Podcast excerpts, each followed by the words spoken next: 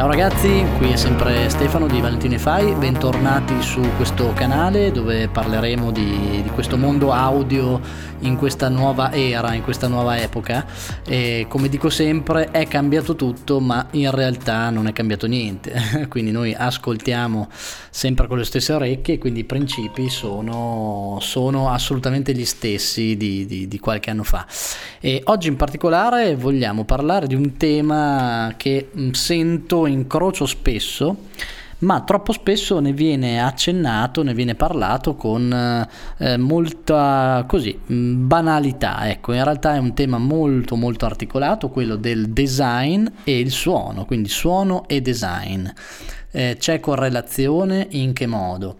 Eh, mi capita spesso di girare, non so, in qualche gruppo Facebook, blog, eccetera, dove trovo trovo qualcuno che giustamente la butta lì e chiede anche in modo eh, così sincero e ingenuo ma quanto conta l'estetica nel, nell'audio e molte persone, insomma molti commentano in modo sbrigativo dicendo no, solo, solo il suono, solo l'audio, solo l'orecchio che è giudice di noi stessi, di, del nostro impianto. Ora, è proprio così?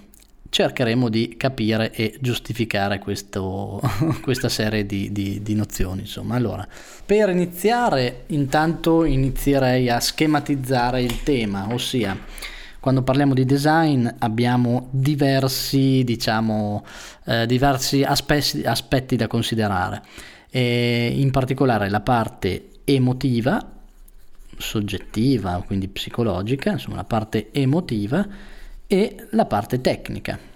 Ok, poi possiamo iniziamo a identificare, a cercare di capire cosa intendiamo per design. Potrebbe essere il design legato alle casse, ai diffusori, comunque ai cabinet, diciamo, o quello che è inteso come il nostro ambiente, no? Ok. Ecco, quindi di, di variabili ce ne abbiamo già, già abbastanza. Abbiamo già quattro aspetti, quindi emotivo, tecnico, poi il mondo del design per le casse e eh, il nostro ambiente. Allora, vediamo di analizzare.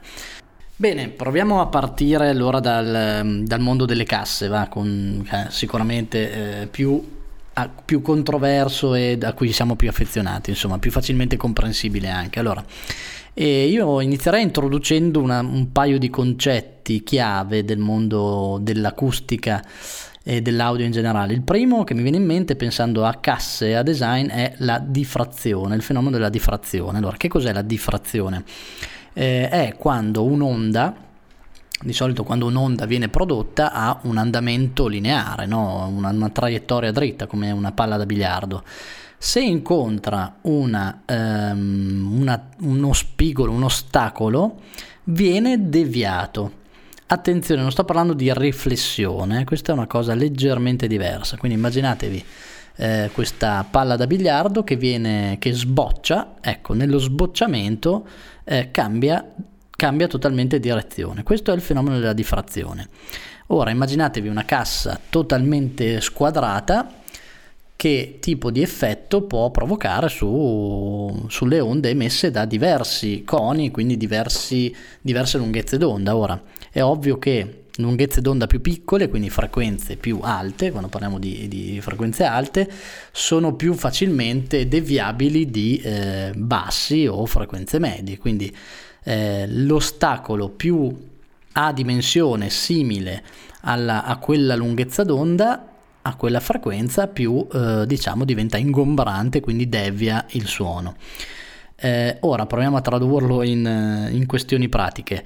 Ci sono, diciamo, la maggior parte delle aziende negli anni, nei decenni, in realtà hanno parecchio investito sull'ottimizzare, il gestire, il ridisegnare i loro diffusori. Ora, una grossa parte l'ha fatto semplicemente in termini di così, design estetico, mantenendo una mh, mm, forma diciamo classica squadrata.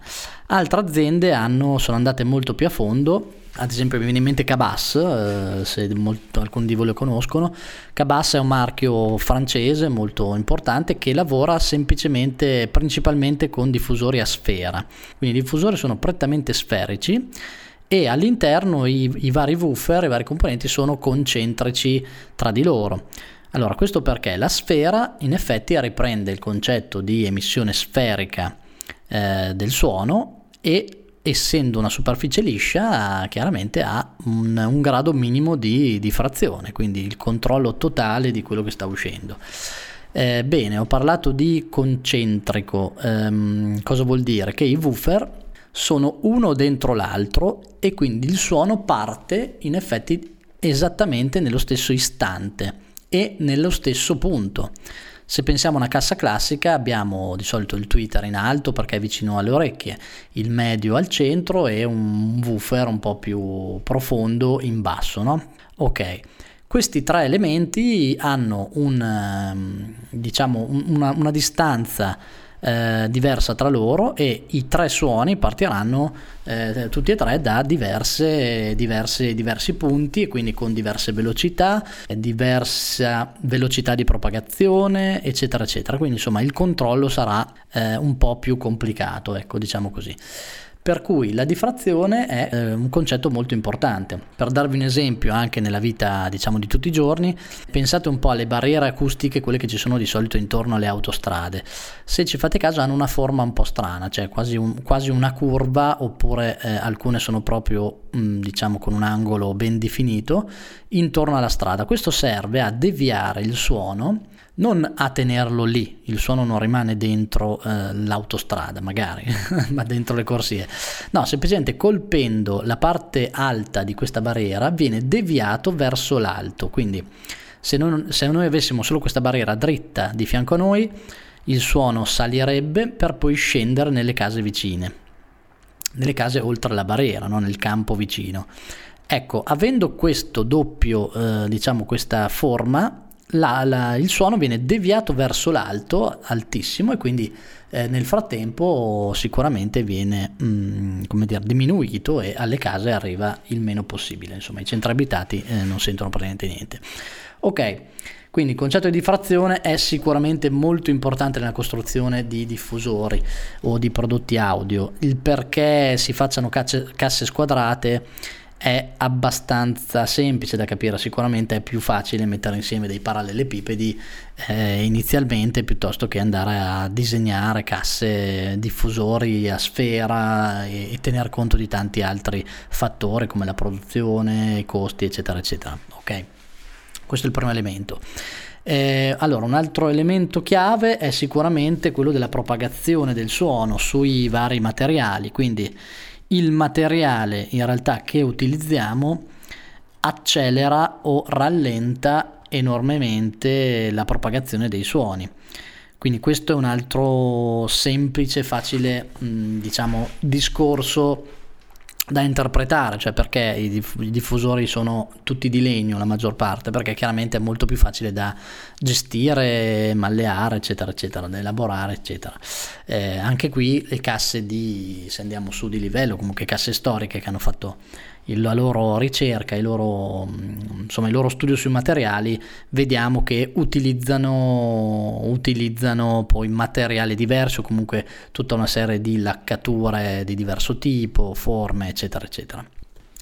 Bene, se parliamo invece di design legato all'ambiente d'ascolto, qui forse i concetti sono anche molti di più, comunque vediamo di semplificare. Allora, sicuramente il primo è eh, legato alla riflessione e all'assorbimento e mi viene da dire anche alla geometria, quindi la riflessione vuol dire, parliamo, parlavamo sempre della, della, boccia da biliardo, allora, la diffrazione è quando viene sbocciata, diciamo, colpendo un'altra boccia. Immaginatevi invece quando colpisce una sponda questa riflette la traiettoria e quindi la, la, la pallina diciamo eh, cambia totalmente traiettoria in modo, in modo, riflessivo come se fosse uno specchio e, eh, e, va da un'altra parte bene questa è la riflessione ovviamente la geometria in cui andiamo a posizionare il nostro impianto eh, può cambiare può cambiare il modo in cui eh, queste onde vengono rigenerate, riflesse, quindi il quale poi arrivano a noi. Ok, quindi molto importante. Stessa cosa l'assorbimento, quindi esattamente all'inverso, se abbiamo invece superfici, superfici assorbenti, tappeti, tessuti, tende o pannelli tecnici, stesso discorso, assorbiamo e quando la geometria è, mm, se la geometria è, fatta bene, insomma abbiamo una, una simmetria del nostro ascolto in modo, in modo, ottimale, altrimenti avremo degli sbalzi. Ecco. Quindi questo è, diciamo, siamo abituati già a ragionare in questi, in questi termini. Bene, tenete conto che la diffrazione entra in gioco anche qui. Anche qui abbiamo mobiletti, mobili, quadri, cornici, tutte queste cose entrano in gioco nel, nel fenomeno di diffrazione che abbiamo descritto prima, fino ad arrivare alla nostra testa che anch'essa chiaramente fa da diffrattore. Se eh, analizziamo l'orecchio, l'orecchio ha questa forma proprio per eh, andare a selezionare i suoni e quindi capire in che modo, con che ritardo e da, quindi da che direzione possono poi arrivarci e, mm, e quindi farci percepire le distanze degli oggetti, no? anche proprio il tipo di materiale. Ok. Ok, allora abbiamo semplificato il più possibile, ovviamente potremmo stare qua a parlare per giorni di, di fenomeni acustici, ce ne sono altri, altre mille probabilmente, e approfondiremo magari più avanti. E allora veniamo alla parte emotiva, soggettiva anche alla psicoacustica se vogliamo, ma non solo, eh, perché è un tema secondo me molto interessante e negli ultimi anni vi confesso che con diversi clienti, con impianti particolarmente importanti, questo è stato in effetti un, ehm, così, un, un, un aspetto di cui non, non, potevo immaginare ecco, quanto invece fosse importante. Eh, vi faccio questo esempio, allora mi è capitato un, cliente con un sistema eh, molto bello, delle casse BV BMW della serie Diamond 803 eccetera, un, salotto normale. E in effetti mancava un, un po' di scena all'interno dei, dei, diffusori, insomma di fronte a noi c'era il divano, la stanza abbastanza, insomma un salottino classico, nulla di, di strano, ecco, e quindi Mm, diciamo ci stava perfettamente un pannello diffrattore in mezzo ai diffusori, magari uno dietro per dargli proprio una scena molto molto più ampia. In realtà in mezzo, in questa parete, c'era un quadro eh, molto molto bello di un, di un parente quindi un, diciamo un valore affettivo incredibile e quindi la risposta è stata no lì c'è questo quadro io quando mi siedo ad ascoltare voglio in effetti osservare anche il quadro. Eh, questa cosa mi ha molto colpito lì per lì e poi nel tempo facendoci caso ho percepito in realtà quanto, quanto valore aggiunto può dare un, diciamo, un ambiente a noi più che familiare, mm, diciamo un ambiente costruito ad hoc anche in termini di, lo chiamerei proprio design, quanto può influire sul nostro comfort in quel momento, la nostra serenità, avere diciamo il, il disegno che avevamo in testa di quella, di quella, sala, di quello spazio. Ecco, ho capito che è molto molto molto importante, non la definirei neanche psicoacustica perché non è legata strettamente al concetto di elaborazione del suono da parte del, del cervello orecchio, ma è qualcosa ancora forse di ancora più profondo, quindi quando parliamo di hi-fi, di sistemi insomma per le nostre case, di audio, audio parliamo alla fine di comfort, di relax, di sistemi che devono farci stare bene, ma se non siamo sereni noi stessi, all'interno possiamo probabilmente mettere tutte le casse che vogliamo, tutti gli impianti che vogliamo, ma non otterremo mai il risultato sperato. E questo lo conferma secondo me anche tante esperienze, sicuramente mi potete confermare o, o smentire, quando sappiamo nel momento stesso in cui percepiamo, sappiamo perché è un nostro amico, perché è una fiera, perché abbiamo letto che quell'elemento del nostro impianto non va bene, automaticamente non riusciremo mai più a ascoltare niente fino a che non cambiamo, non troviamo diciamo pace e non troviamo l'elemento nuovo da sostituire. Quindi qualcosa rompe la nostra, la nostra serenità. No? Ecco, il design inteso a questo punto non più come questione tecnica ma come colori eh, prettamente colore direi perché influisce, influiscono anche questo è secondo me un fattore veramente veramente importante. Un'altra dimostrazione lo è sicuramente eh, tutto il, diciamo, il lavoro che le case produttrici di, di diffusori eh, stanno facendo da ormai tantissimi anni intorno ai diffusori stessi, quindi sicuramente più, più piccoli, più composti, si stanno sviluppando verso l'alto, quindi con più woofer in array. Ecco, tornando, tornando alla parte tecnica, eh, sviluppandosi verso l'alto, chiaramente iniziamo ad avere un altro tipo di eh, ricezione, no? di percezione della scena sonora, eccetera. Essendo più piccoli, iniziano ad essere più veloci da gestire, più facili da gestire per gli amplificatori, insomma iniziano a cambiare tutta una serie di, di questioni. Mi fermerei per il momento qui. Ok, per cui la risposta alla domanda se eh, des- il design conta nell'audio la lascio, la lascio, a voi, spero di aver esplorato abbastanza bene.